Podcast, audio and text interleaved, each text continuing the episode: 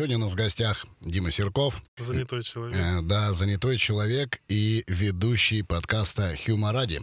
И тема нашего сегодняшнего подкаста «Предательство». Да. Получается, что общество распределяет социальные роли между мальчиками и девочками, абсолютно не учитывая индивидуальность. Да, просто сегментация. Да. Эта лягушка, ее можно надуть, эту нельзя, на опасная рапуха. Э, От нее волдыри на руках будут. Ну, как говорили. Женщины, пожалейте мужчин, сидящих в метро. Им еще флаг нести на гей-параде. Я оставлю себе девичью фамилию. Ты типа из чего вообще выбираешь? Твоя девичья фамилия — это фамилия мужа твоей мамы. А ее девичья фамилия — это фамилия мужа ее мужа. У вас нет фамилий. Осио подкаст. Вот на что нам Боженька префронтальную кору выделил. Quem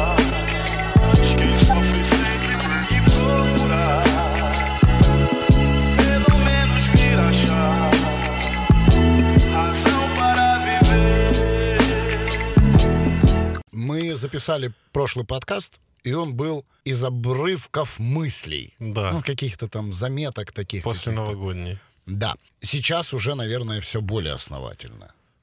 Э, в плане подготовки или в плане осмысления? Осмысление того, о чем мы будем говорить, потому что было время. Мгм. Я все записал, чтобы ничего не забыть. Сколько времени у тебя было? Э, ну вот с момента нашего Давай не прошлого так, я подкаста. задам по-другому вопрос. Сколько времени ты тратишь в неделю, в день на продумывание или на улавливание мыслей, которые ты хотел бы в подкасте обсудить? Я не сажусь и не думаю. Это бывает так, о, прикольно, У надо тебя нет записать. целенаправленно? Сел Нет. такой, я сейчас 15 минут, мне надо что-то накинуть в, Осио подкаст. А по моим темам понятно, что я хватаю их, э, ну вот ситуативно где-то. Такой, о, вот здесь, о, прикольно, а, вот, не- о, да. Плюс у меня темы проходят такой период инкубации. Я откладываю эти темы, они у меня лежат, и я через какое-то время поднимаю их, смотрю и думаю, так, Интересно. У себя в голове. Может быть, я уже ответил, или мне уже неинтересно, или как-то по-другому. Много уходит вот так после инкубации? Ну, ушло, наверное, тем пять. Они просто перестали быть интересными. Они были, условно, на злобу дня. Ну, так ушло. Ну, я их не жалею. Мне кажется, это старая КВНовская традиция, привычка. Даже то, что ты откинул, оно должно где-то остаться. Ну, знаешь, ты, вот я из, из заметок перекидываю из черновика в чистовик, но черновик оставляю. То есть, типа, а вдруг мне когда-то срочно понадобится какая-то тема для обсуждения. И я такой в черновик зашел, вот это мы не проговорили, на. И это смешно, потому что совершенно недавно я по заметкам в айфоне лажу, и у меня заметка, состоящая из одной фразы. О, обожаю. Может быть, что-то было до этого записано, я это удалил. Но одна фраза. «Вся сирень знает меня в лицо». И я помню, когда я ее придумал. Дело в том, что запах сирени Да. это запах моего детства. Да, у меня так же. У меня возле калитки, я в частном доме родился и вырос, у меня возле калитки росла сирень. Пахучая! Невероятно. Класс. И всякий раз, когда я слышу запах сирени, я мысленно возвращаюсь к себе на родину и, и тоскую чуть-чуть. И я тогда сказал, ну так сам себе, вот так сейчас пахнет чье-то детство Класс. Какой-то ребенок сейчас нюхает эту сирень и, возможно, срывает ее. Мы тоже все срывали сирень. Ну, это потом мы поняли, что ай-яй-яй, это не очень хорошо. Но нарвать вот такую охапку сирени, это же... Чего маме принести? Да, это же нормально, это маме принести. Мама, конечно, удивится, но окей, Мне хорошо. нравилось, у меня мама отставляла от окна их. Но мне кажется, чтобы соседи не увидели, что у нее сирень из сорванного под домом Кто, дерева. кто сорвал сирень сосед? Слушай, с запахами очень много ассоциаций. Я вот по- подумал, что я для всех людей разный, но вот именно что касается сирени, Мгм. Она меня знает в лицо, она знает, какой я на самом деле. Потому что когда я был еще вот от горшка Да. два вершка, она уже меня знала. Я так всегда говорил про обои в детской комнате. Но я сейчас не за конкретный куст сирени. Не, не, я, щас понимаю. вообще, а да. я имел в виду, что мне всегда казалось, что кусок обоев, э, он тебя знает всего. Потому что ты в каком бы возрасте не уехал от родителей, ты когда приезжаешь к ним домой, чаще всего ремонт не делался после тебя. Ну, там, то мы с тобой говорили, что там комната не трогается. Ну, даже обои. То есть ты можешь приехать и такой, оп, вот, смотри, я снова здесь. Но суть не в этом. Я хотел о другом. Э, Я спустился в подвал, у меня есть в доме подвалы, которые сдают в аренду. Ну, за какую-то сумму ЖЭК сдает их в аренду. Знаешь, тот момент, когда я открываю дверь в подвал, и я иду туда с четким убеждением, как должен пахнуть подвал.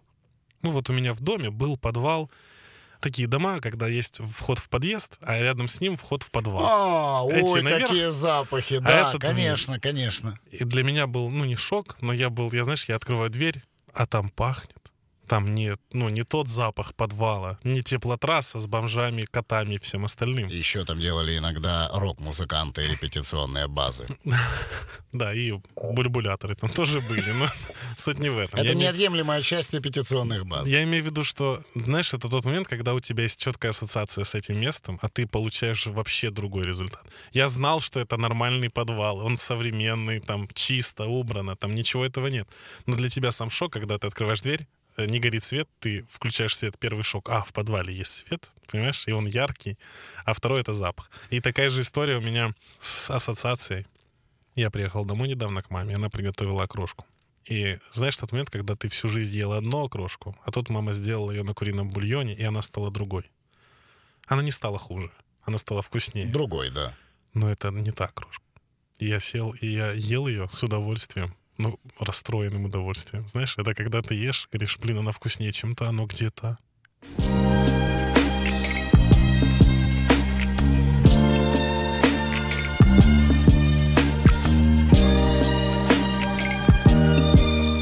У меня сейчас болеет дочь.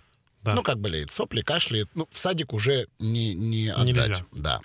С ней дома сидит любимая, и по возможности я. Мгм. И вот лежим мы как-то с малой, она смотрит какие-то мультфильмы на Ютубе, ну, какие сейчас там смотрят, «Акуленок» или ми-. «Мимимишки», «Деревяшки», э, огромное количество, «Малышарики», что-то есть.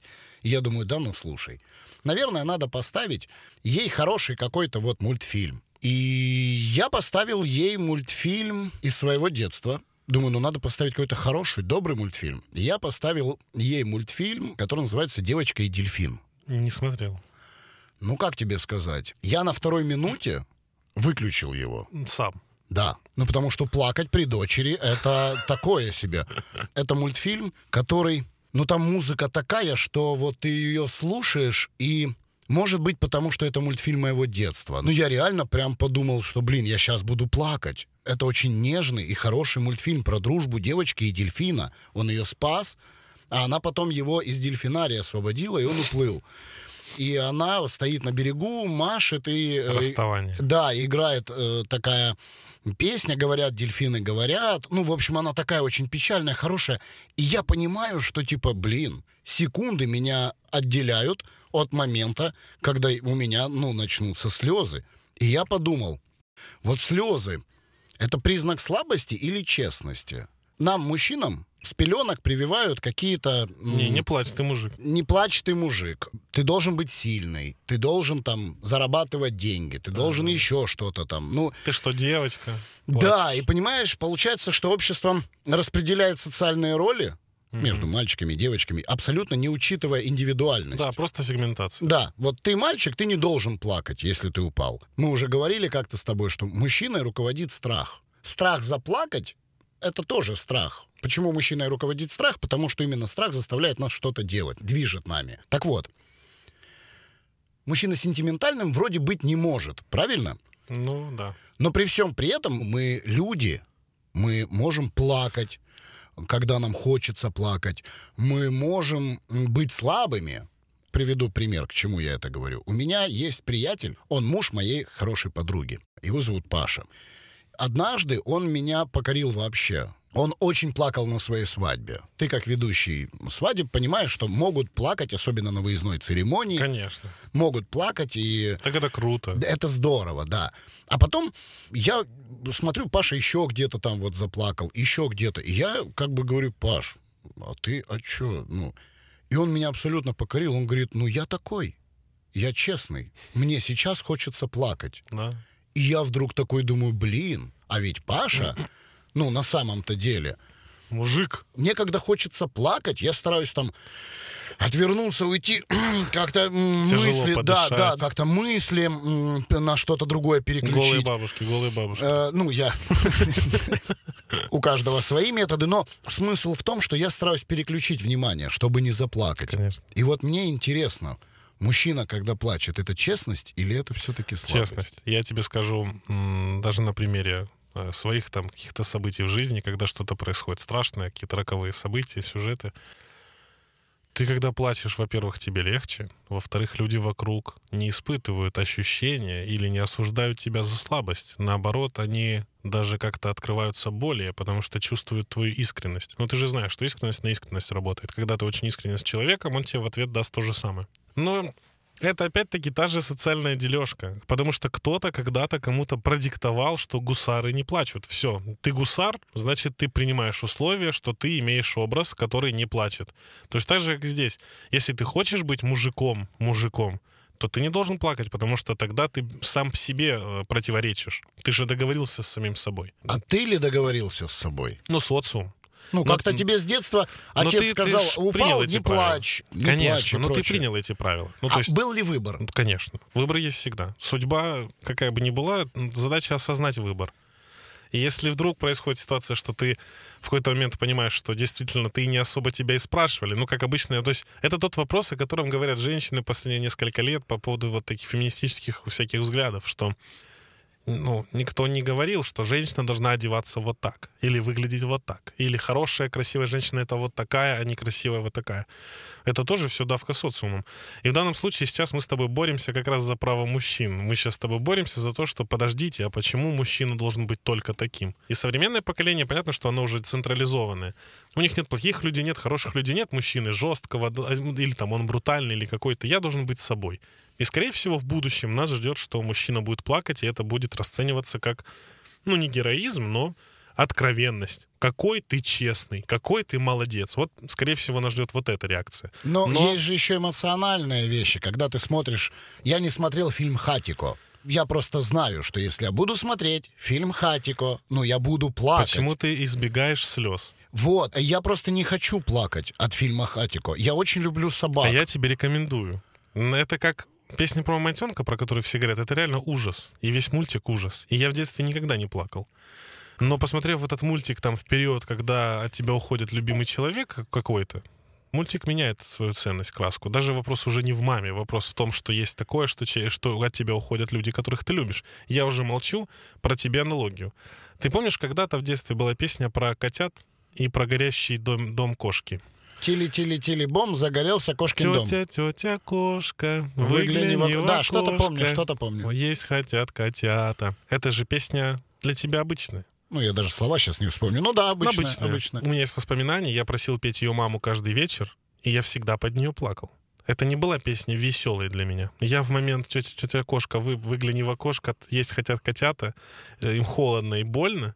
Я всегда плакал. И мама говорит, меня это поражало, что ты сознательно просил жертвенности. Ты просил песни, к- которой пострадать. Поэтому в самом детстве задатки поплакать, это, ну, они были. Просто в какой-то момент, конечно, тебе говорят, ну, не плачь, мужчина, и все тому подобное, ты от этого отходишь. Но не был ли я счастлив в тот момент? Когда я просил слез, я их, я их выдавал, я получал то, что я хотел. Когда ты последний раз плакал? Да, недавно, вот в ноябре. Нет, вру. Пару дней назад. Мы прощались с мамой. Я говорил ей пока, она говорит мне пока. Э, Любимая показывает видео из караоке, в котором я пою песню «Люблю тебя до слез». Маму накидывает э, ностальгические эмоции по отцу. Она ревет, я реву с ней в ответ. Мы э, ревем, смеемся. Я на нее кричу за то, что она плачет. Она на меня О, смотрит, это говорит, мило. что ты орешь на меня? Ну и вот мы вдвоем такие два на прощание.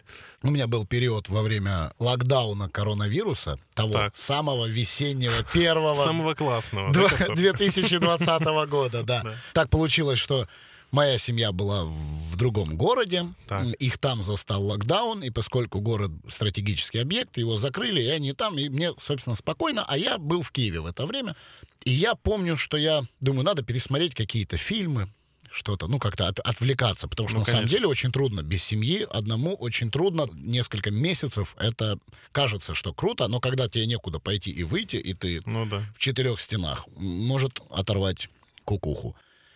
И я решил пересматривать фильмы. Я посмотрел список Шиндлера. И один момент разорвал меня на миллиард кусочков. Он меня всегда разрывал. Так.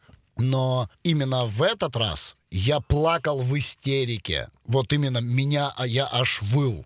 Я честно это говорю, потому Имеешь что право. я на самом деле от себя не ожидал. Ну, наверное, это накопилось, да, расставание э, с семьей, как-то одиночество, плюс вся эта ситуация, неопределенность. Я смотрю хороший, действительно хороший шедевральный фильм, и причем не самый страшный момент. Сцена, где девочка в красном пальто идет по улице. Мгм. Все. Я Потом- не помню ее, я смотрел очень давно. Потом она э, заходит домой и прячется под кровать. Когда она пряталась под кровать, я уже выл. Слушай, плакать на фильмах и на мультиках — это вообще святое дело.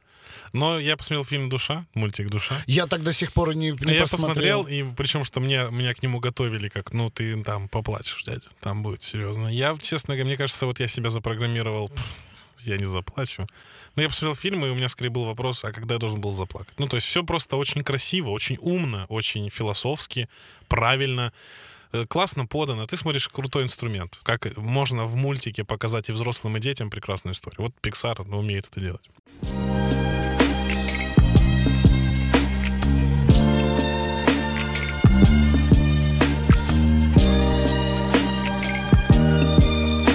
Я заметил, сидя с дочкой, что мое воспитание отличается от воспитания жены. Объясню. Когда я с дочкой, мы бегаем, крутимся, пищим. Все мое воспитание заканчивается на активных играх, когда Так. она должна пищать, я должен щекотить, бегать, она должна см- Подкидывать её. смеяться, и это лучшая валюта, за которую я вообще готов работать. Да, Когда с ней супруга, так. Это обучение, это с какой-то пользой это все Ага. должно проходить. Красный цвет это что? Это самокат, хорошо. Это что? Корова как делает? Да, как по-английски корова, хорошо. И прочее. И я вдруг понял, что если бы я воспитывал дочь, она была бы веселой, счастливой, но тупой. А если воспитывает... А ну, ты был бы с- со сколиозом, с а я был, а, ревматизмом. да, но, но, но тоже счастлив, потому что я получаю лучшую валюту этого Да, да, мира да. для меня. Вот, и вдруг я м, действительно понял, что мне же придется с дочкой пройти все заново. Таблицу умножения, Да. Подлежащее сказуемое, по-другому как-то уже это называют на украинском языке. Я на русском учился, я не знаю, как там, диапреслівник, ну вот, в общем, какие-то такие вещи мне заново придется с ней пройти. И я подумал, что это неплохой шанс э, выучить английский. Да, и не только английский. Правда, зачем он мне нужен будет в 60? Тоже хороший вопрос. Нужен ли вообще английский в скором времени, учитывая, что сейчас Google переводчик в телефоне, ты начитал ему текст, он тебе его в аудиоформате отдал. Для кого английский? То есть учить его ради чего? Чтобы говорить, как бы ты не выучил английский, где-то все равно будут говорить лучше, чем ты. Есть смысл учить какой-то язык, который сложен, который может быть тебе очень полезен. Китайский? Китайский, японский, корейский. Ну, какой-то. Ну, потому что и Ну, англи- учитывая английский- масштабы империи, китайский. английский язык, он уже тебе и так э, почти полностью подарен. Тот ребенок, который сейчас растет, он английский уже изучает с самого детства. И это нормально. С самого детства у него все на английском. Он видит блогеров на английском, фильмы, знаки, слова. Ему хейты пишут на английском. В Counter-Strike говорят тебе э, оскорбления на английском. Поверь мне, ты, ну, это все учится. Просто теперь это ближе, чем нам.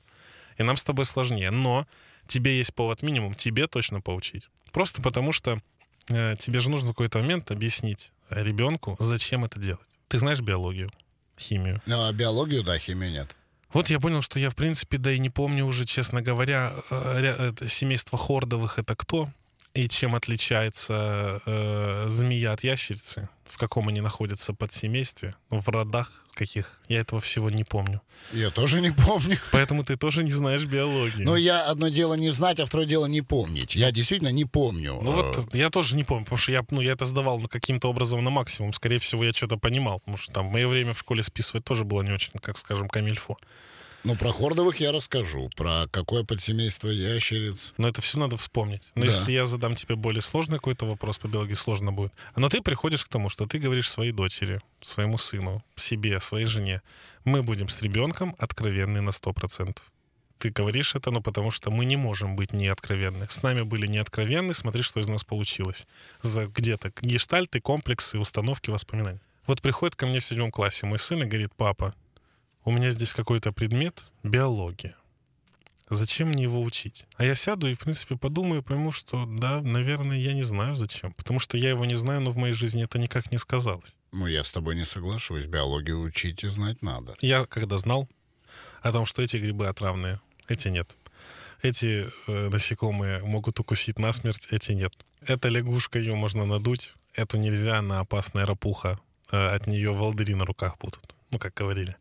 Эту змею нельзя трогать, она укусит. Это в воде плавает, в принципе, это уж водный, речной. С ним можно жить. Это все здорово. Но это было в то время, когда я ходил на улицу и надувал лягушек. Когда я мог залезть по колено в болото. Когда я мог залезть в улей. Мой ребенок, он будет жить в каменных джунглях, отрешенных от всего этого. Ну, не факт. Вероятнее всего. Даже в Канаде, живучи в Ванкувере, вряд ли ну, это будет доступно каждый день. Ну, как было у меня, потому что я жил, ну, как бы в более в более такой открытой форме жизни. Но ты же хочешь, чтобы, несмотря где бы твой ребенок ни оказался, увидев кабана дикого, он понял, что это дикий кабан, и лучше к нему не лезть Безусловно. обниматься. Но он это и так поймет. Обучайся этому в интернете. Это все есть уже в мемах, в видосах, в тиктоках, в National Geographic, где угодно. Как объяснить ребенку, что ему нужен именно предмет, что этот предмет надо выучить, ну, его надо знать, надо пройти его и получить по нему оценку максимально. Если, конечно, оценки будут к моменту рождения моего сына. Я скорее о том, я, мне сложно найти э, инструменты по убеждению детей в, в делании того, ну, делании того, что даже мне не присуще, и то, что я сейчас понимаю, я зря делал в том возрасте. Просто. Но если моя дочь придет ко мне и скажет, папа, тут какая-то химия, и я что-то вообще не волоку в этих соединениях, я посмотрю, где мама, и скажу, слушай, дочь, я тоже не очень, такой себе предмет.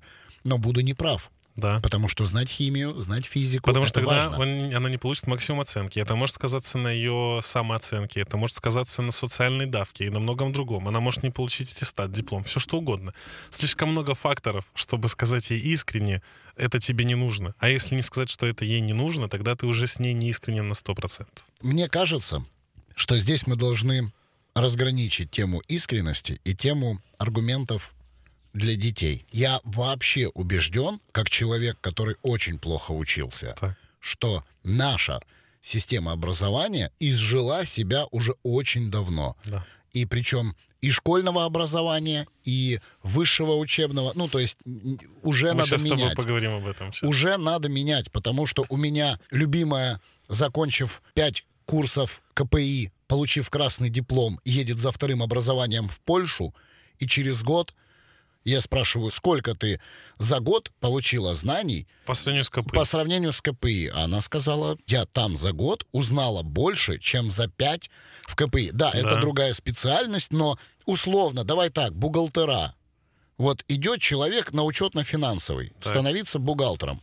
Курсы хороших бухгалтеров. Сколько? Месяца четыре? Ну, полгода, наверное. Да, растяни это на год, сделай это углубленным. И у тебя после года будут уже такие бухгалтера, которые Да. дальше оставшиеся 4 года ты будешь учить уже каким-то более э, тонким направлением. Жизненным всяким каким-то, каким-то, да. Вот, Менеджмент, управление персоналом. да, но у тебя будут очень крутые бухгалтера. Конечно. А у нас после пяти лет учетно-финансового факультета выходят бухгалтера.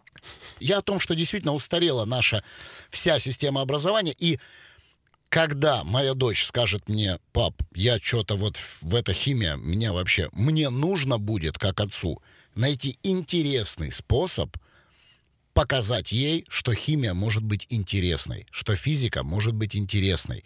Я понятия не имею, как убедить ее, что математика может быть интересной, но мне придется это сделать. Какой может быть интересной биология или литература, или история? Это, пожалуйста. Это Ну, вот конечно, ко ты мне. выбрал легкие предметы.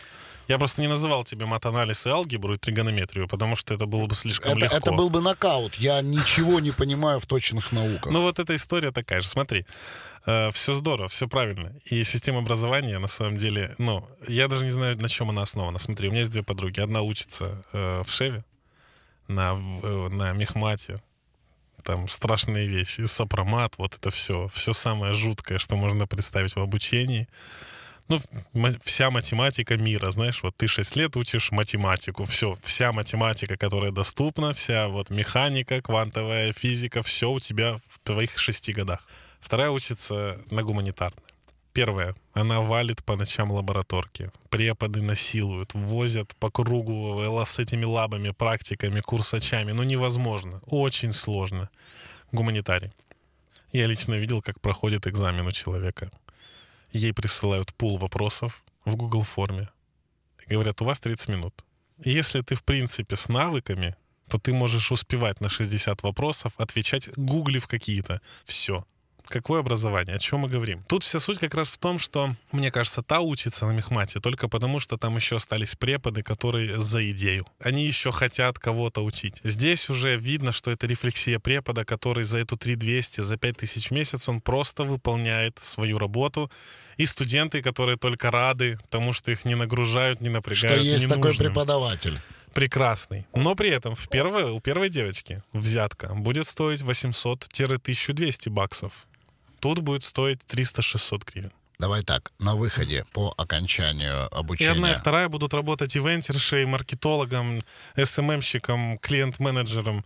Я не вижу, с- что мехмат, куда. Программирование, безусловно, 3D, 3D-моделирование, motion дизайн, UX дизайн, конечно, но не мехмат. И все равно мехмат не даст ничего сильно много, потому что тебе все равно обучаться заново. Как и здесь. Захочешь пойти на motion дизайн, тебе все равно, знаешь ты психологию или не знаешь тригонометрию. Мне кажется, нужно включить немножко папино воспитание. Когда сложные науки нужно подавать в качестве игры. Конечно. Весело. Вот когда мне дочь скажет, я не понимаю ничего в химии, мне нужно будет придумать игру, в которой мне нужно будет ей объяснить, что такое щелочь, что такое кислота. Мне нужно будет это сделать. Но если я сяду и буду говорить, значит, записывай. Щелочь, это, Это. да, и прочее. Это так не сработает. Но если я ей покажу на примере или Да. в качестве какой-то игры, все попадет в нее, и она, ну, начнет э, Как понимать. было и в наше время. В мое время брали катализатор, показывали, как он меняет цвет, как что-то происходит, как одно вливаешь в другое, и мы все были такие, вау, как это делается, все классно. Но, например, там я видел, как мой племянник учится, у них поменяли систему подачи информации, и у них все наоборот, как раз у него планшет, она ему говорит, она, она, она диктует, они в планшете смотрят видос в Ютубе, параллельно в тетрадь записывают все, что она говорит. То есть они смотрят видосы в Ютубе, где реально какой-то тип, у которого 15 миллионов подписчиков, что-то крутое делает. Она говорит, ну вот как пример того, как э, действует э, соляная кислота на медные э, ободки унитаза.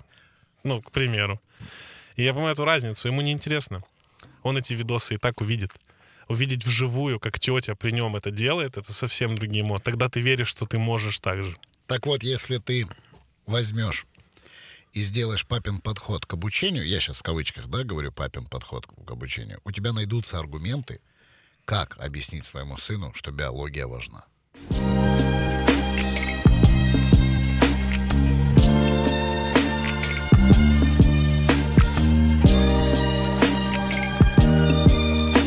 Хочу обратиться к женщинам. Ой. Не, мне я сразу начинаю напрягаться в этот момент. Почему? Ну, потому что сейчас явно будет тема про женщин, про мужчин. Ну, Да. все, сейчас опять будет потом проблема у меня. Ну, давай. Почему? Какие проблемы? Расскажи. Да ладно, все, я шучу. Это просто ради шутки, ради юмора. Женщины, пожалейте мужчин, сидящих в метро. Им еще флаг нести на гей-параде. Если честно, я думаю, что они копят силы, потому что в какой момент наши мужчины так устали, что сидят, когда заходят женщины в вагоне метро утром или вечером, едут на работу или с работы мужчины, которые сидят, и Да, да. стоят женщины, стоят бабушки. Это серьезно? Я поднимаю иногда. Я увидел мать с двумя детьми. Она зас- зашла, управляется с двумя детьми, пытается еще держаться за поручень, потому что, ну, шатает вагон, а он сидит. Ему 16 или 18 лет, но он видит это, но он сидит. И я подошел, говорю, ну, встань, пожалуйста. Он, да, о, как, ну». Я не могу понять. Ну, у меня есть одно объяснение. Они копят силы для того, чтобы на гей-параде нести флаг. Но это смешная шутка, скорее. Потому что, знаешь, мне кажется, что мужчины в этом плане, когда они начинают говорить, слушай, мы за равные права, мы за то, что... И Они же сами хотят, чтобы место не Да, уступали. да, ну вот мы же равные права, давайте, пусть так и будет. В Европе вообще на тебя обидятся, если ты вот что-то сделаешь. Блин, если мы когда-то сделали этот мир патриархальным, мы должны нести ответственность за это. Хотя бы в том случае, если уж мы, мужчины, чувствуем себя лучше, сильнее, важнее, чем женщины, то будь так добр, оторви свою задницу, и пусть женщина, которая слабая, которая там еще много всего, пусть посидит. Но мы мужчины, которые мы такие классные, мы лучше, чем бабы, но когда нужно встать, мы сразу вспоминаем, типа, да, не, подожди, они что же за, за равные права? Они кричат, да. Сильно хитрожопые Конечно. пошли мужики, серьезно. У меня И- есть ответ для таких ребят. Да, Просто заходя в вагон метро, не садись. я так делаю. И все. Я не сажусь. Я- Лучший да- даже ключ- если есть места, я не сажусь. Лучший ключ к этому. Я чаще всего не... Я вот когда ездил в метро, ну, в маршрутке сложнее, безусловно, особенно когда там 40 минут едешь, то хочется сесть. Но в метро я никогда не садился по факту. Я просто не сажусь, чтобы не было ситуации, в которой я уступаю место, в которой я себя привожу к конфликту своего внутреннего диалога, где мне надо принять решение. Уступить, а как ей сказать? Надо ее дернуть за руку. Э, Может сказать, девушка, э, присаживайтесь, пожалуйста. А, Ну, надо сказать. Не, не буду говорить. Ну, лучше скажу. Тогда мне будет плюсик в карму. Она будет знать, что это я ей уступил. Так может, лучше не говорить. И вот в этом диалоге я в итоге пришел к тому, что проще просто не садиться. Да. Вот и все. Проще действительно не садиться. Я стараюсь зайти. У меня есть любимые места, стоячие места. Я стараюсь их занять. Если нет, окей, без вопросов постою, подержусь за поручень. Как-то Конечно. так. Но при всем при этом я же понимаю, что мужчины сидящие, они видят женщин, они не хотят им уступать. И мне становится стыдно за мужчин. Но ведь если мы такие сильные, если мы такие крутые, то что нам стоит постоять? Ведь мы даже понятия не имеем, каково это ходить на каблуках.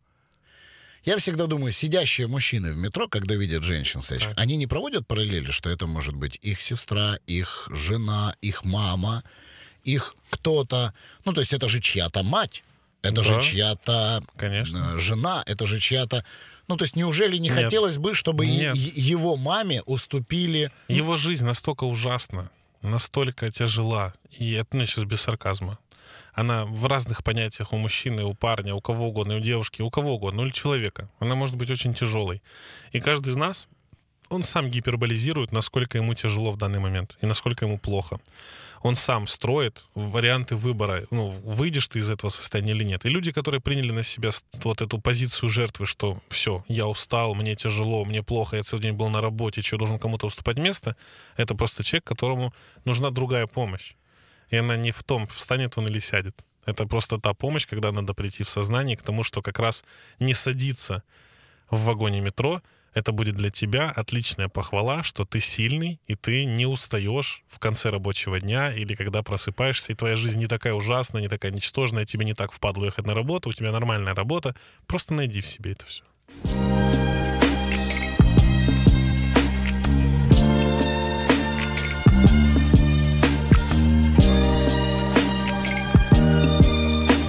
Я недавно задумался о том, что наше имя, имя, Угу.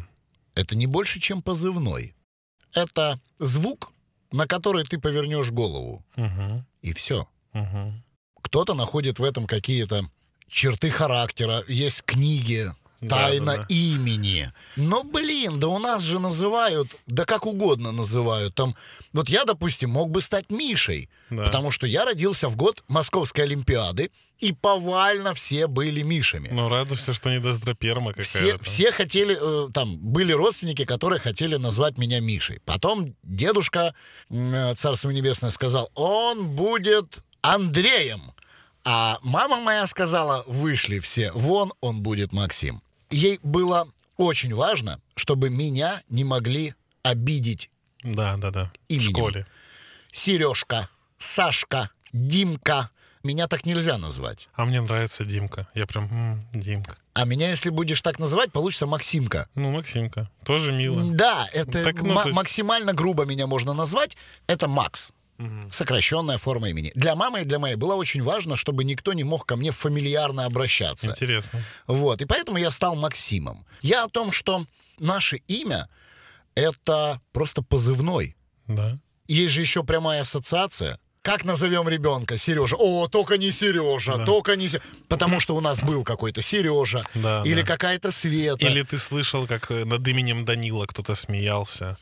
Или э, есть такая история, как типа, знаешь, эм, давай назовем э, нашу дочь, э, допустим, э, не знаю, Юля. Да. А он говорит, нет, у меня так бывшую звали, например. Или жила у нас э, Юля... там, Проститутка еще та, Сто процентов. Вот это не надо Юлей называть, вот это ты что? Ну, это кличка, да, это позывной. По факту так и есть, только есть еще одна проблема. Мы еще параллельно носим позывной отца, все.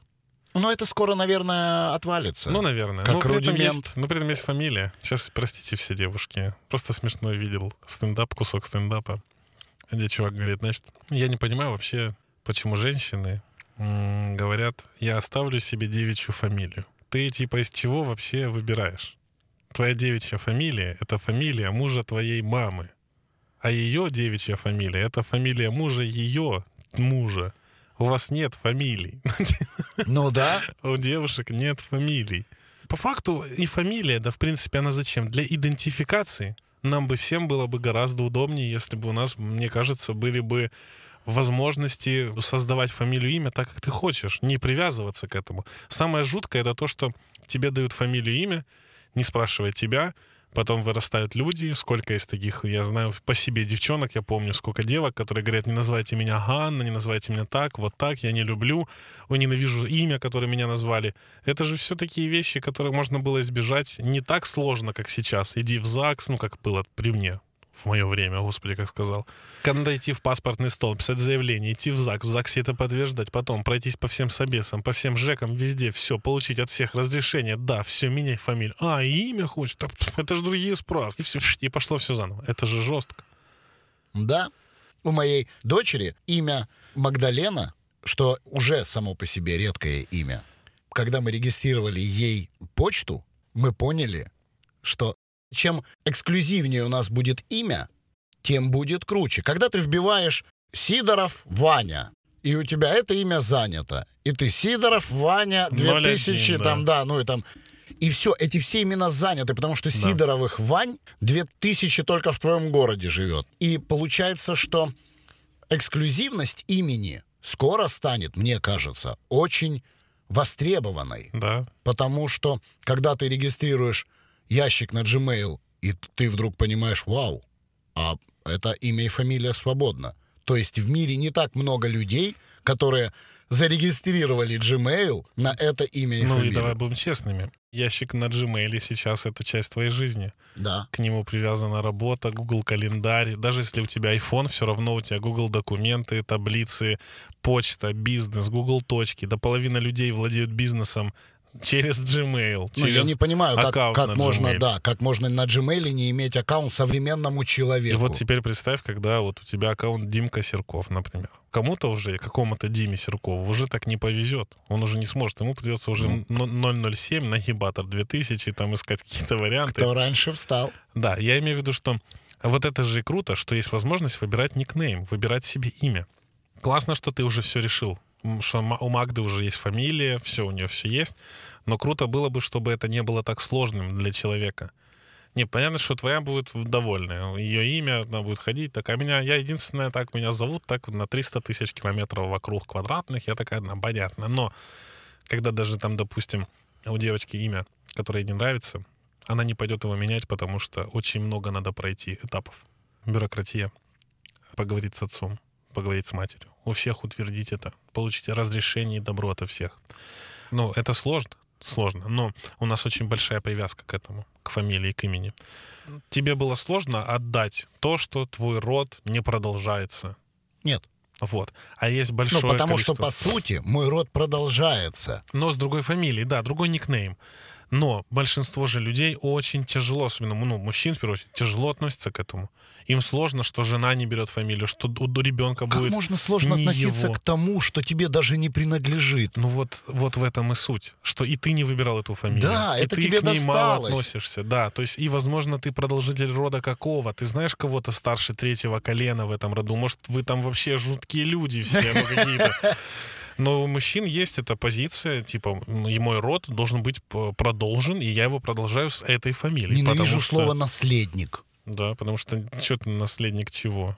Чужой жизни все равно у тебя твоя. Ну, просто, знаешь, наследник. И я сразу такой, типа, Наследил. наследник? Мне когда говорят, типа, ну, это ж, нужно ж наследника. И я думаю, конечно, Мне же усадьбу нужно кому-то передать. Приданое горит. Гнедых своих.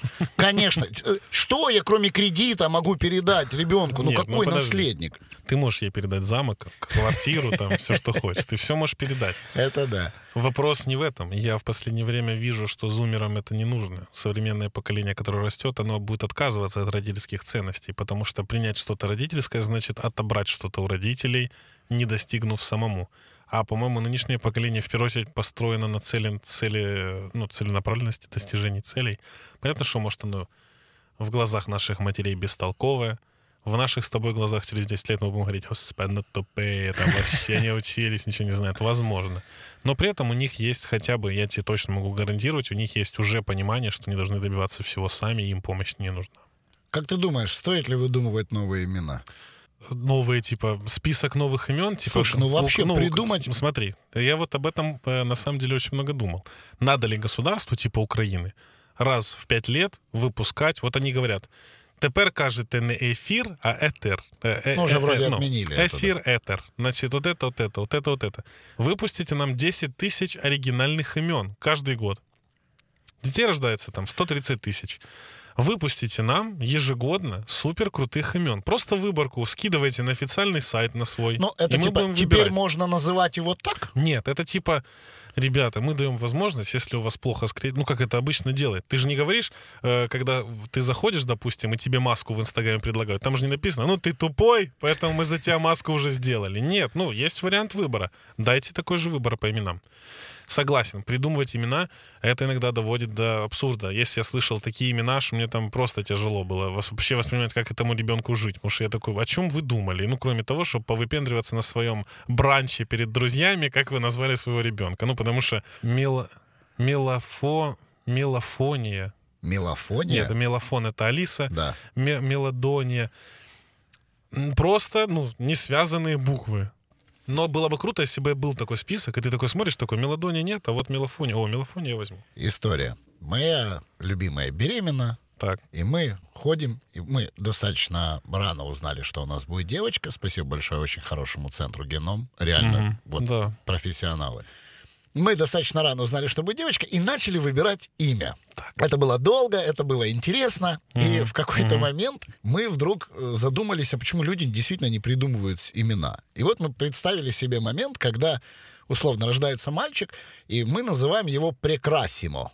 М, Вот нам или Ерепей. Ну вот нам захотелось. И вот Нормально. представляешь, вы гуляете с коляской, подходят люди, ой, здравствуйте, Какой здравствуйте. ребенок Какой красивый. ребенок, как зовут? И мы такие, Прекрасимо.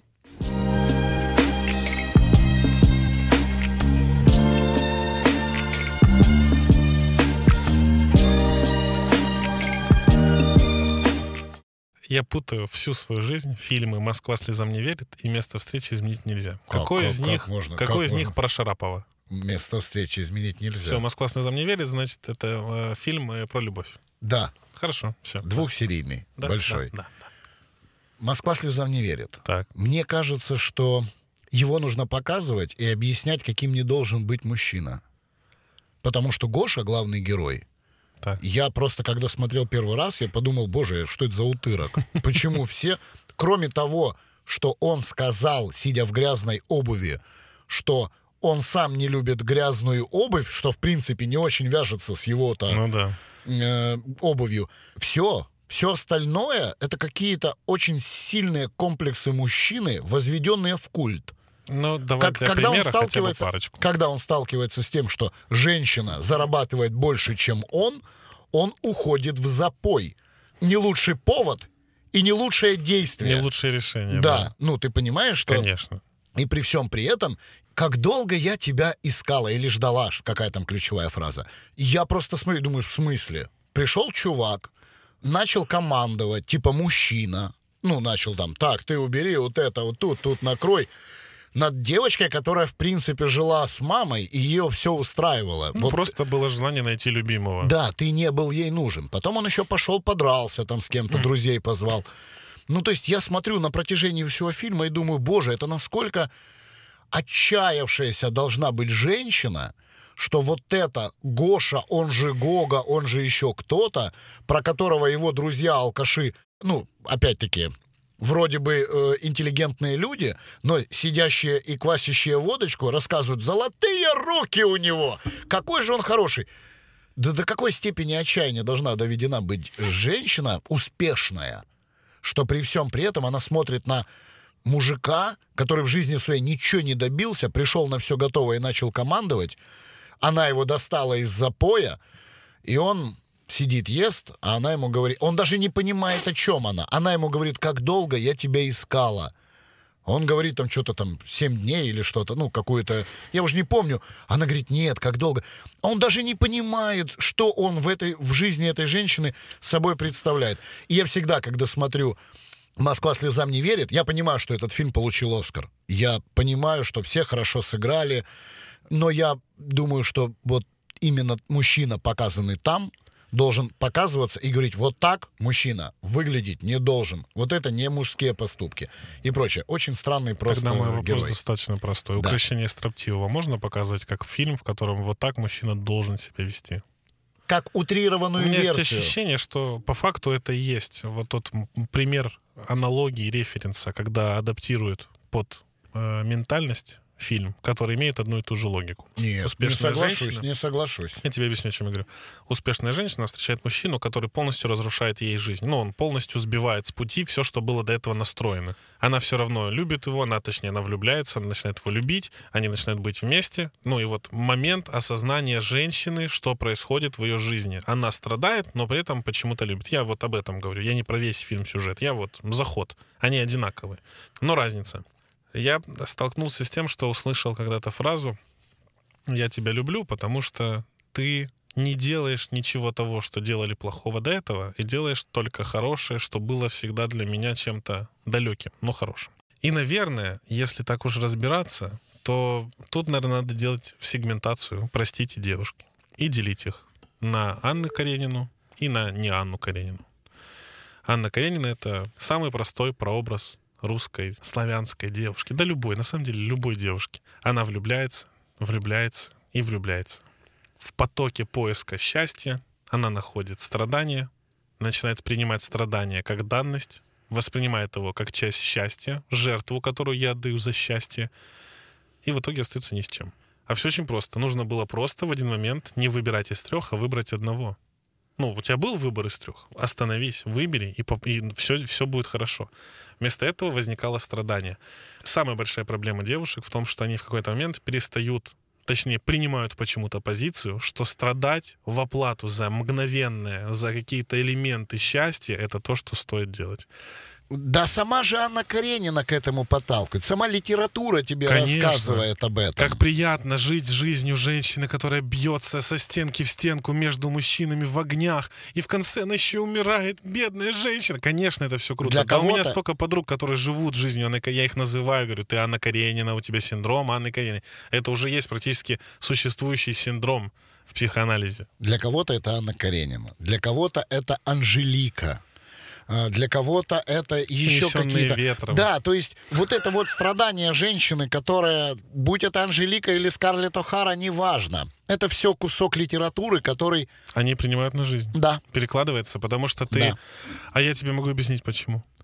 Кто нас учил любить? В какой момент девушек учили любить? Никто не объясняет, как это. Никто не говорит, что такое любовь. Невозможно передать это.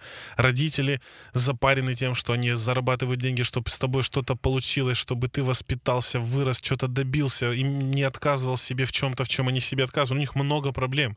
В этих проблемах никто не помнит, что надо учить ребенка любить родителей, себя, окружающих, мир, природу. Есть тут только один вариант. Она идет и смотрит что-то где-то и понимает, как построена любовь. А как в фильме построить двухчасовой фильм, если в нем не будет страданий? Никто не будет смотреть фильм, в котором два часа всем просто очень хорошо вместе. У меня есть просто непонятка. Как жить с этим мужчином?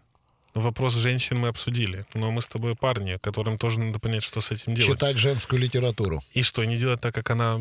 Что? Нет, знать для того, чтобы найти клитор, нужно думать как клитор, Ну да, понимаешь? да, да. Для того, чтобы знать, э, как она думает, А что мне- повлияло на нее. Для того, чтобы понимать, что ей руководит, какие решения она А принимает. я нашел другое решение. Давай. Не надо примерять образ мужчине того, кого она пытается навязать тебе из э, романа, которым живет. Не надо принимать условия, если она говорит, я хочу, чтобы ты был брутальным, становиться брутальным. Я хочу, чтобы ты был, э, Братан, ну это ж нереально. чтобы ты был независим. Я нет, это все реально.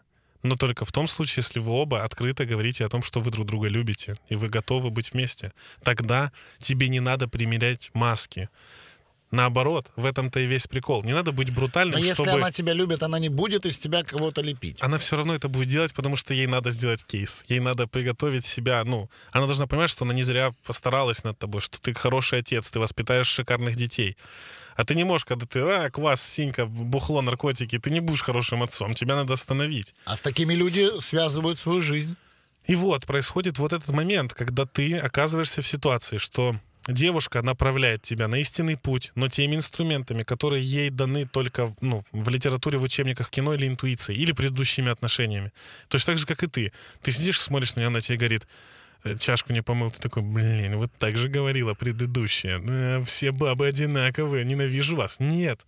Она это говорит с целью, чтобы ты ее помыл. Если ты ее помоешь, проблема решится. Или она ее может помыть, и проблема тоже решится. Если тебе два человека говорят «помой чашку», и предыдущая, и э, нынешняя, то может задуматься, может Нет, тебе реально ее Понятно, помыть. что изначально ты должен ее помыть. Но, э, опять-таки, если женщина любит тебя, она может ее помыть и сказать, ты не помыл чашку, чтобы в следующий раз ты понимал, что, наверное, я должен ее помыть. Это если ты не воспримешь, что «Ой, сделала и начала мне...» э, Типа «Я помыла чашку?» Да, вот. А для этого надо прийти к самому главному. В любви есть только одна цель. Между людьми только одна цель в любви. Это жить в комфорте. И не надо искать дискомфорт и доставать его там, где он не нужен.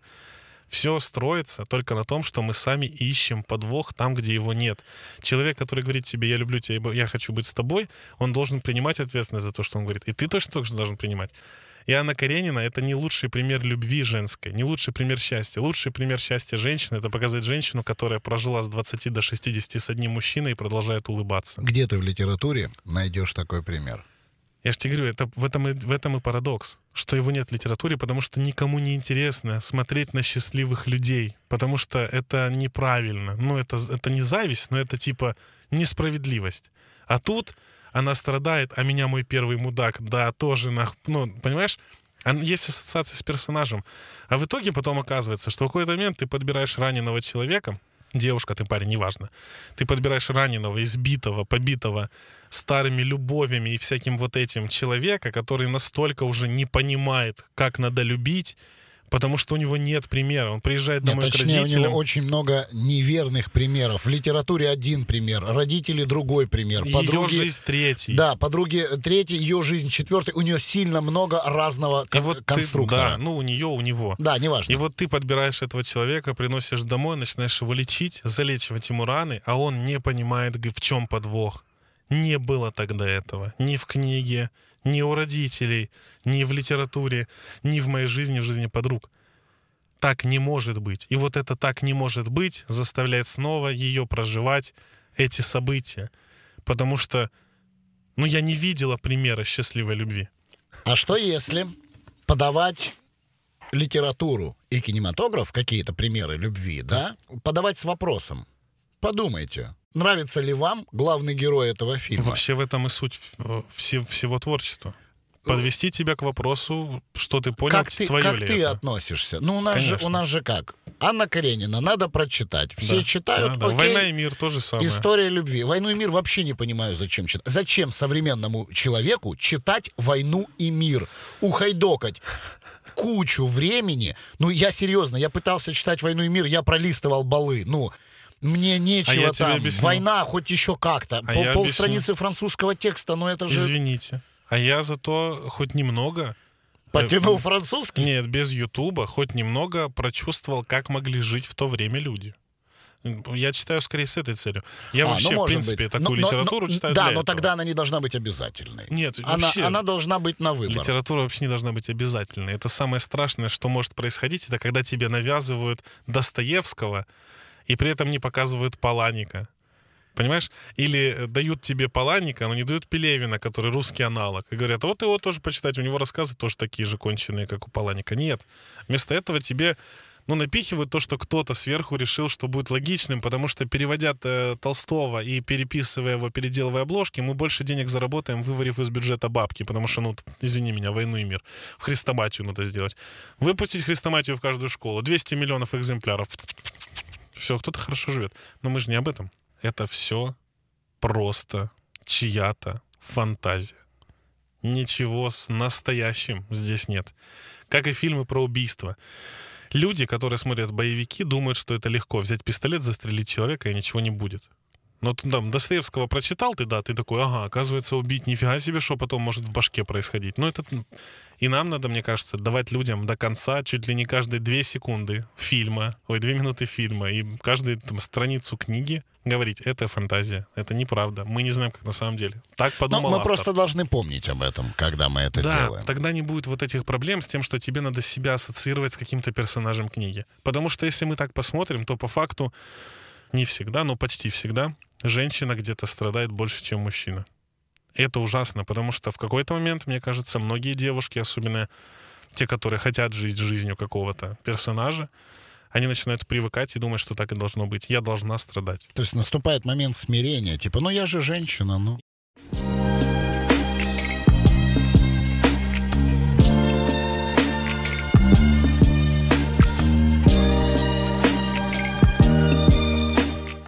Мне вот интересно, кто-нибудь когда-нибудь покупал абонементы в спортзал без скидок? Ну вот серьезно, все мои абонементы в спортзал были куплены со скидкой. У меня тоже. Ты приходишь и говорит, у нас акция до 1 марта или там до ближайшего какого-то.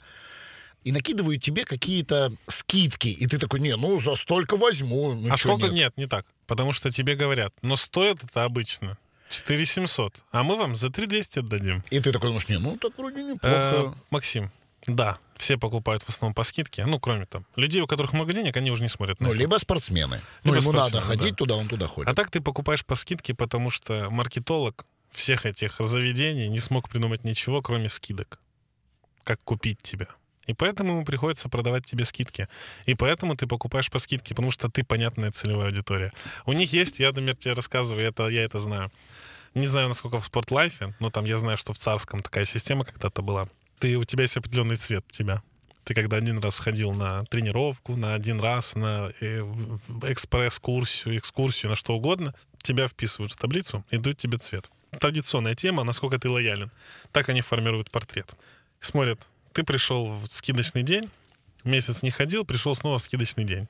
Тебе надо скидка. Тебя переносят тебя туда, где дадут 20% скидки, которые не существуют, напоминаю. Потом смотрят, ты ходил месяц, перестал ходить. А что перестал ходить? Наверное, не понравилось. Мы тебе можем дать тренера за 150 в день. О, чикс, ты уже здесь. И вот, и все, и тебя раскидывают. Это все работает. Ну, у нас маркетинг хороший, крутой, профессиональный, он нас по-любому делает. По-любому надо соглашаться с правилами, ты ничего не, не сделаешь. Но по скидке покупать, это же, ты понимаешь, ну, ты, ну, ты, вообще парадокс этого. Я хочу похудеть, но я должен скидку. Мы готовы заниматься спортом, но по скидке. Это, это же типичная тема. Суши за 700, конечно, да, спортзал за 350, вы что, больные? Это что за цены? Ну, то есть это же, ну да, да, да, потому что Потому что суши кушать приятненько, а спортзал, ну, это негативно. это, да. Еще и плачу деньги. Слушай, Да. я когда ходил первый раз, я помню, когда я первый раз пошел в спортзал там много лет назад, пошел в спортзал, в смысле не в первый раз, а в смысле к тренеру, когда у тебя есть тренер. Тот, кто тебя учит, наставник. Для меня был шок, когда я пришел и сказал, а что ты вообще орешь на меня и заставляешь меня что-то делать? Я плачу тебе деньги, это я решаю. Он говорит, нет, иначе ты зачем ко мне пришел? Не будет так работать. Ты платишь деньги как раз за то, что тебя хоть кто-то заставит это делать, раз ты сам не способен. Но ты же понимаешь, что ты платишь деньги человеку, который занимается... Заинтересован. за- да, заинтересован в том, чтобы ты как можно дольшее Конечно. время был в уродливой форме. Конечно, потому что тогда он больше заработает. Да. Но умный тренер в хорошем зале знает, что ты походишь полгодика, не увидишь результат, потеряешь мотивацию и уйдешь. И вернуть он тебя уже не сможет никакими кето-диетами и всяким говном.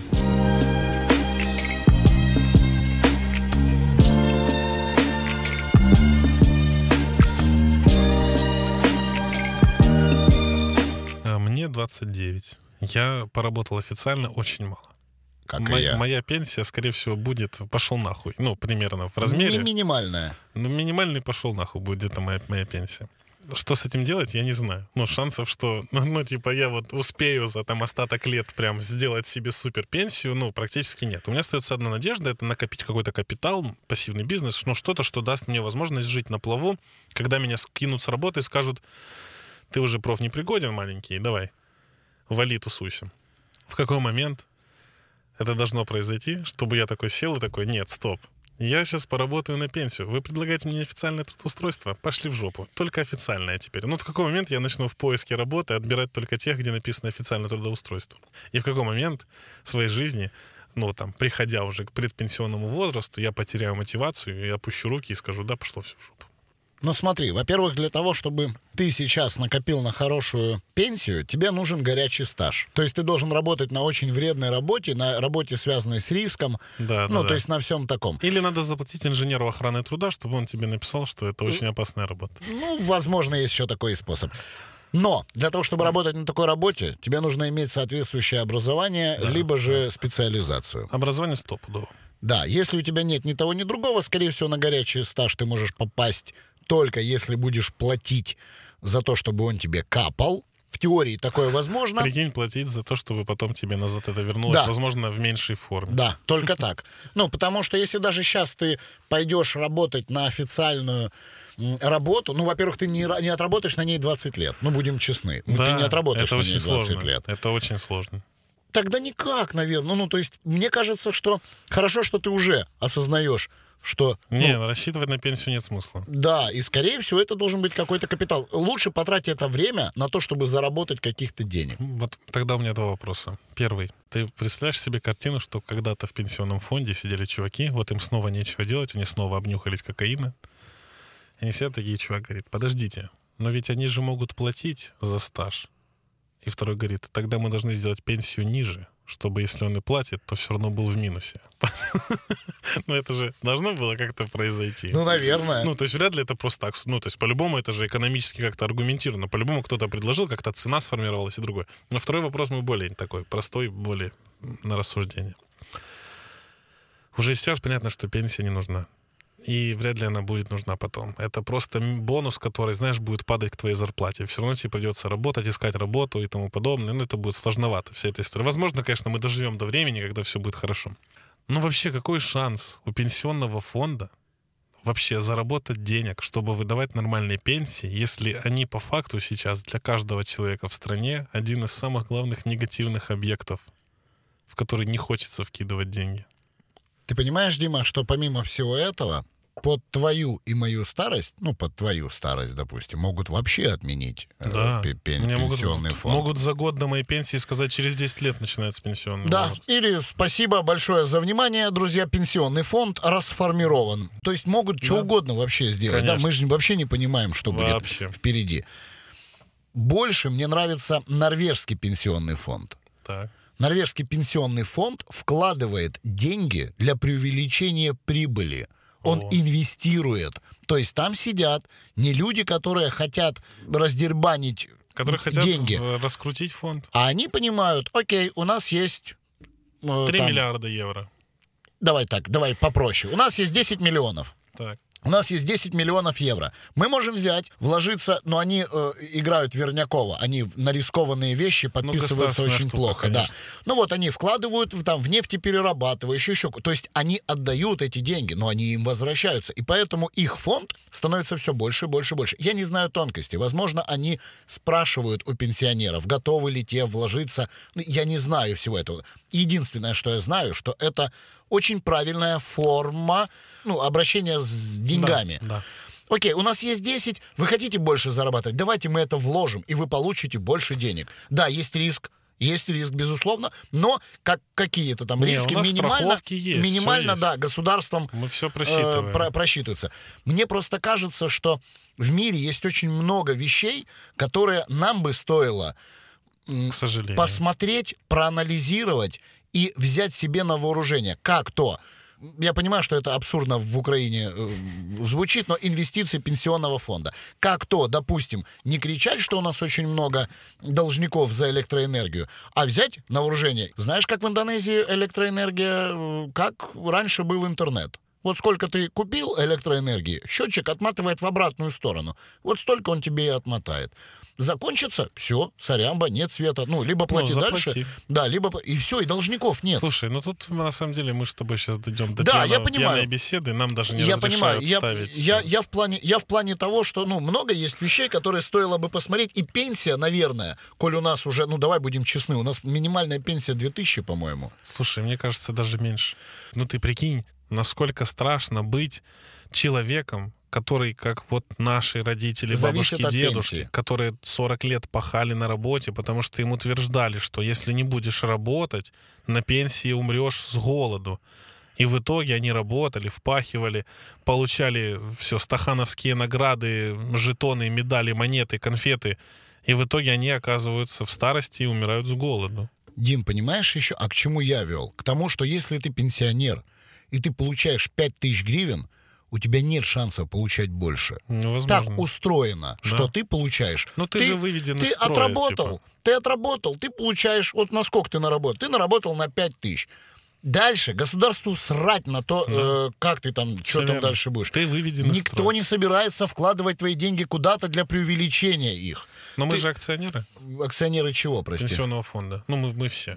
В какой-то степени. Наверное, мы наверное, наверное, деньги. наверное. Ну, в общем, я о том, что стоило бы посмотреть на мир и что-то у них там где-то перенять, в том числе и пенсионную штуку, потому что мы, хотим мы того или не хотим, пенсия будет у нас у всех. И то есть пока ты молод, ты можешь говорить, да срал я вообще на эту пенсию, я вообще красавец. Но когда наступит время, и тебя не возьмут на работу, потому что ты предпенсионного возраста, и зачем тебя брать на 5 лет, ты все равно скоро, ну, типа, уйдешь на А пенсию. тебе пенсионный фонд говорит, не доработайте 5 лет, получите на 50% меньше. Да, и, это становится твоей проблемой. А и то, э, ты когда доработаешь эти 5 лет, ты будешь получать 5600. Что с этими 5600 делать? Снимать полкомнаты проходной на Да, Борщаге. вот в этом-то и проблема.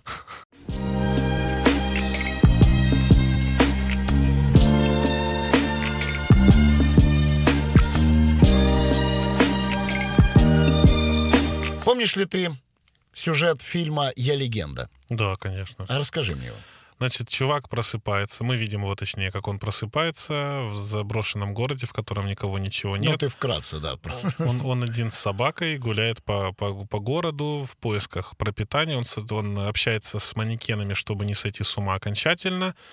А, В итоге оказывается, что есть какие-то зомби, которые не, что-то не любят свет солнечный или что-то такое, не помню. Жалко умирает собака, я тоже не помню. Но потом э, оказывается, что эти зомби, они умнее, чем э, казались, а у него кровь, которая помогает спасти человечество от вируса, но из человечества осталась только девочка и мама. Ну, там он встретил какую-то женщину с дочерью, и им отдал свою кровь и пожертвовал собой, взорвал себя, чтобы они сбежали, потому что в его крови антивирус, антидот. Дело в том, что совершенно недавно я наткнулся на книгу «Я легенда». Так. Я не зря попросил, чтобы ты сейчас мне все это пересказал. Я тебе напомню некоторые детали фильма. Он еще там, он же ученый, оказывается, и он Ну с да. мышками там делал Ну вот он там- искал же антидот. Да. Книга была написана Ричардом Мэтсоном в 54 году. Прикольно. Слово «зомби» там не употреблялось, там было слово «вампиры». Мгм. Этот человек был скорее алкоголиком, прочитавшим несколько брошюр. Он действительно... Это между главный герой Да, или да, автор? да, да. У него действительно была собака. Он действительно спал по ночам в закрытом каком-то там бункере своем и ходил днем, истреблял этих э, Вампиров. вампиров. Мгм. Да. И вот однажды он поймал вампиршу, там он тоже поймал вампиршу. Да, и на ней ставил опыты. Да. И когда он собирался ее убить, она ему сказала не надо. И он задумался. В смысле, вампирша мне, ну, зомби там, Она говорит, вампирша да, говорит, да. думает. В итоге, Дим, она сдала его вампирам, они схватили его и повезли казнить. И пока они везли его, он понял, что у них уже целая цивилизация, а он легенда, которой пугают детей о том, что придет бабайка и, И убьет убьет тебя, тебя. да? Никакой, ничего в крови там не было. Была абсолютно потрясающая история о том, что им уже пугают детей. Да. Он умрет как легенда. И в этом потрясающий нерв книги, потому что, несмотря на 54 год, она очень круто написана. Она имеет такую научную базу, что читая ее, ты прям понимаешь, почему так случается. Прикольно. А, вот почему. А вот почему они вампиры. А вот почему они пьют кровь. А вот как эта инфекция переносится. В общем, масса ответов. Прочитав книгу, ты понимаешь, что если снять такое, то это же вообще другой фильм. Но, видимо, поэтому и не снял, не снял продюсер. Потому что, наверное, продюсер сказал, нет, давайте, нам надо, чтобы человек, жертва, чтобы он оказался на конец цивилизации. Мне кажется, это все так глупо. Мне кажется, люди чересчур ковыряются в голове зрителей, когда пишут фильмы современные, потому что иногда я, я уже знаю семь теорий про «Матрицу», и иногда мне кажется, что сестры Вачовски не настолько гениальны, чтобы Да, так ты все сказал продумать. сестры Вачовски. Ну, Не, ну молодец, К сожалению. молодец. В общем, я о чем? Я о том, что вместо фильма я назову книгу. Прочтите книгу, потому что она реально очень крутая. Я легенда. Я легенда. Я советую вам посмотреть. Я не буду ни предыстории, ничего крутого, никакого трейлера, ничего не будет. Я говорю просто «Арахисовый сокол». 19 Да. год, Шая Лабаф. Мне его посоветовал друг, режиссер короткого метра. Он говорит, посмотри «Арахисовый сокол». Я такой, что за название? Ну там же ты понимаешь, что ты с первой, вот с самого начала ты понимаешь, что этот фильм возьмет тебя за душу. Ну, и он Как бу- только ты и видишь будет этого другим. мальчика, да. И он будет другим. Да. Надо просто понять, что это нестандартный немного фильм. Почему-то его, его, его режиссер мой сравнил с «Человек швейцарский нож». Ну, я советую «Арахисовый сокол». Очень крутой. Очень круто. Пробрал, пробрал меня по полной. По музыке. Значит, была у меня группа. Я когда-то давным-давно слушал. Но прошло какое-то время, я что-то такое сидел, повзрослел, наверное, можно так сказать. Не знаю, перерос или что-то произошло со мной, но потом в какой-то момент я такой думаю, ну, наверное, я должен зайти ВКонтакте и посмотреть свои старые... А, у меня заработало приложение ВКонтакте, не знаю почему, может, я сейчас сдам всех, но у меня работает приложение ВКонтакте. Я могу зайти и посмотреть вот на Дорофеевой жопу, если надо. Так вот, я всем советую, если вдруг у вас есть минутка, вы не знаете, чем заняться, или вам очень хочется послушать какую-то музыку для души, а вы никогда в своей жизни почему-то не думали, что группа The Doors — это группа, которую можно слушать, пожалуйста. Это, мне кажется, музыка этого года, ну, 20-го. Я вот ее слушал, два альбома, э, основных, основополагающих альбома. И у меня было ощущение, будто я прожил 2020 год в каждой песне. Вот знаешь, все настроение моего года.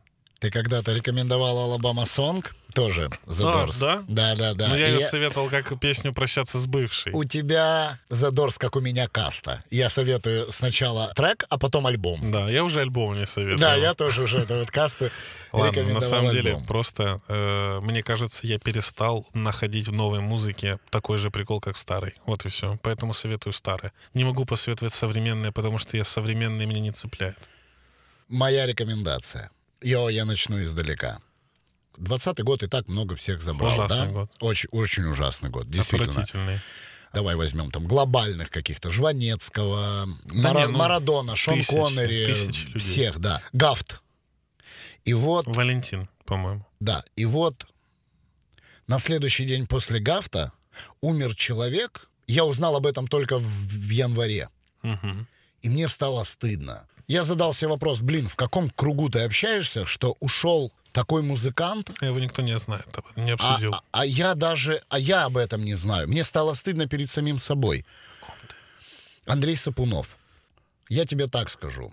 Ну, о том, что это музыкант, прям вот музыкант-музыкант, наверное, нет смысла говорить. Это прям действительно музыкант. Он пришел в этот мир быть музыкантом, и он ушел из него точно так же. У него там сложный характер и все прочее.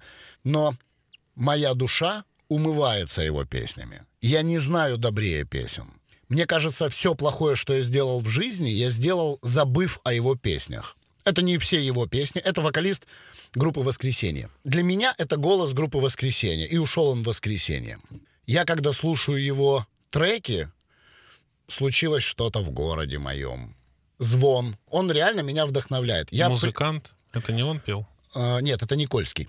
Дело в том, что э, в группе «Воскресенье» так все скомбинировано, что тексты Никольского поет э, Ну, как «Машина времени», там Сапунов. тоже несколько То есть, да, вокалистов. та- там, там и вокалисты, и при этом еще есть и композиторы, и все оно вот, вот как-то вот, как вот так. Но для меня голосом, несмотря на то, что много вокалистов в группе «Воскресенье», все-таки Сапунов. И когда я слышу «Случилось что-то в городе моем», я начинаю верить в людей. Мгм. Я начинаю думать, что не все так плохо.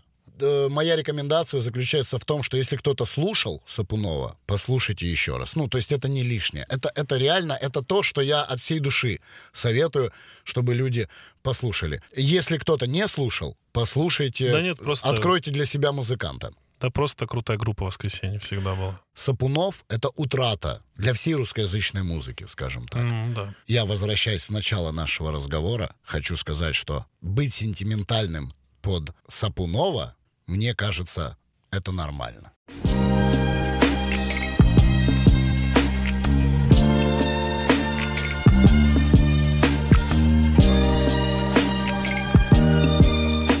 Смотри, интересный факт. Возле домов престарелых, когда я говорю возле домов престарелых, я имею в виду дома престарелых в Европе или в Америке. У нас есть дом престарелых? Э, Я, у- я, нас уверен, есть дома? я, я уверен, что у нас вроде есть дома престарелых. Когда надо начать об этом париться? Я не знаю, Ладно, если честно. Я всё. даже не понимаю, на каких условиях там люди. Надо, Ну, надо вот на- начать просто париться, ну, ладно. что-то вот. В общем, да, когда я говорю дома престарелых, я имею в виду Европу или Америку. Интересный факт. Возле домов престарелых часто ставят автобусные остановки. Липовые. Они никуда не едут, никто не приедет. Это для того, чтобы больные люди, больные деменцией, старые люди, больные деменцией, выходили и садились на остановку и не имели возможности уехать и смешаться в городе с толпой. А их выходили потом санитары Ну, на и- остановке сидит. и забирали. Да, это как такая маленькая ловушечка. Ну, Прикольно. потому что он выходит, он видит остановку, он думает, о, сейчас поеду к родным. Или там к Вале поеду, потому что обещал к ней заехать, колбасы Да, уже да, купил. да. Но это деменция, это страшная вещь. Да, неизвестно что. И он садится и ждет. За ним приходят и забирают Прикольно, его. Очень прикольно. Очень прикольно, что даже в этом прослеживается забота о старых людях. Э, Ну, дома престарелых хорошая штука, на самом деле. Потому да что... вообще я в восторге от тех вот идей, которые канадцы, норвежцы, кто там с детьми объединять, с сиротами, бабушек, дедушек с сиротами. Этим нужны родители, тем нужны внуки. Все здорово. Есть кому заботиться, есть, есть о ком. Вообще это классная штука, потому что я, например, это я из тех людей, которые переживают, что когда останется один родитель, ты не сможешь проконтролировать, что с ним происходит. Он просто может уйти, и ты даже не будешь об этом знать. Да. Поэтому Адам престарелых это хотя бы место, где ты хоть имеешь хоть небольшой шанс спасти этого человека. Ну и плюс, если мы говорим о домах престарелых, а не просто о каких-то санаториях, куда сбрасывают всех стариков ради того, чтобы освободилась квартира. Ну, это вообще жутко. Да. Если мы говорим о нормальных домах престарелых, то ты знаешь, что у него там будут друзья, о нем будет, ему будет оказана забота, Да, и помощь. помощь, все будет хорошо. Не забывай навещать стариков. Единственное, что от тебя требуется, плати и не забывай э, навещать стариков. Это в любом случае важно. Мы пока не понимаем, насколько. Потому что нам, мы, нам кажется, что это очень далеко. Потому что когда тебе было 12, ты вообще не думал, что работа, зарабатывать какие-то деньги, Да, что за да. чушь. Теперь ты думаешь, в смысле, блин, зарабатывать деньги, надо платить по счетам. Срочно, срочно. Да, и мне кажется, этот момент должен нас натолкнуть на то, что, Да. коль мы уже поняли и сделали выводы, и урок получили с детства во взрослую жизнь, то, наверное, во взрослой жизни стоит подумать о том, что старость, она неизбежна. Да. Мы будем Да. старыми, будем получать пенсию, и, возможно, жить в Все домах будет, все будет интересно в любом случае.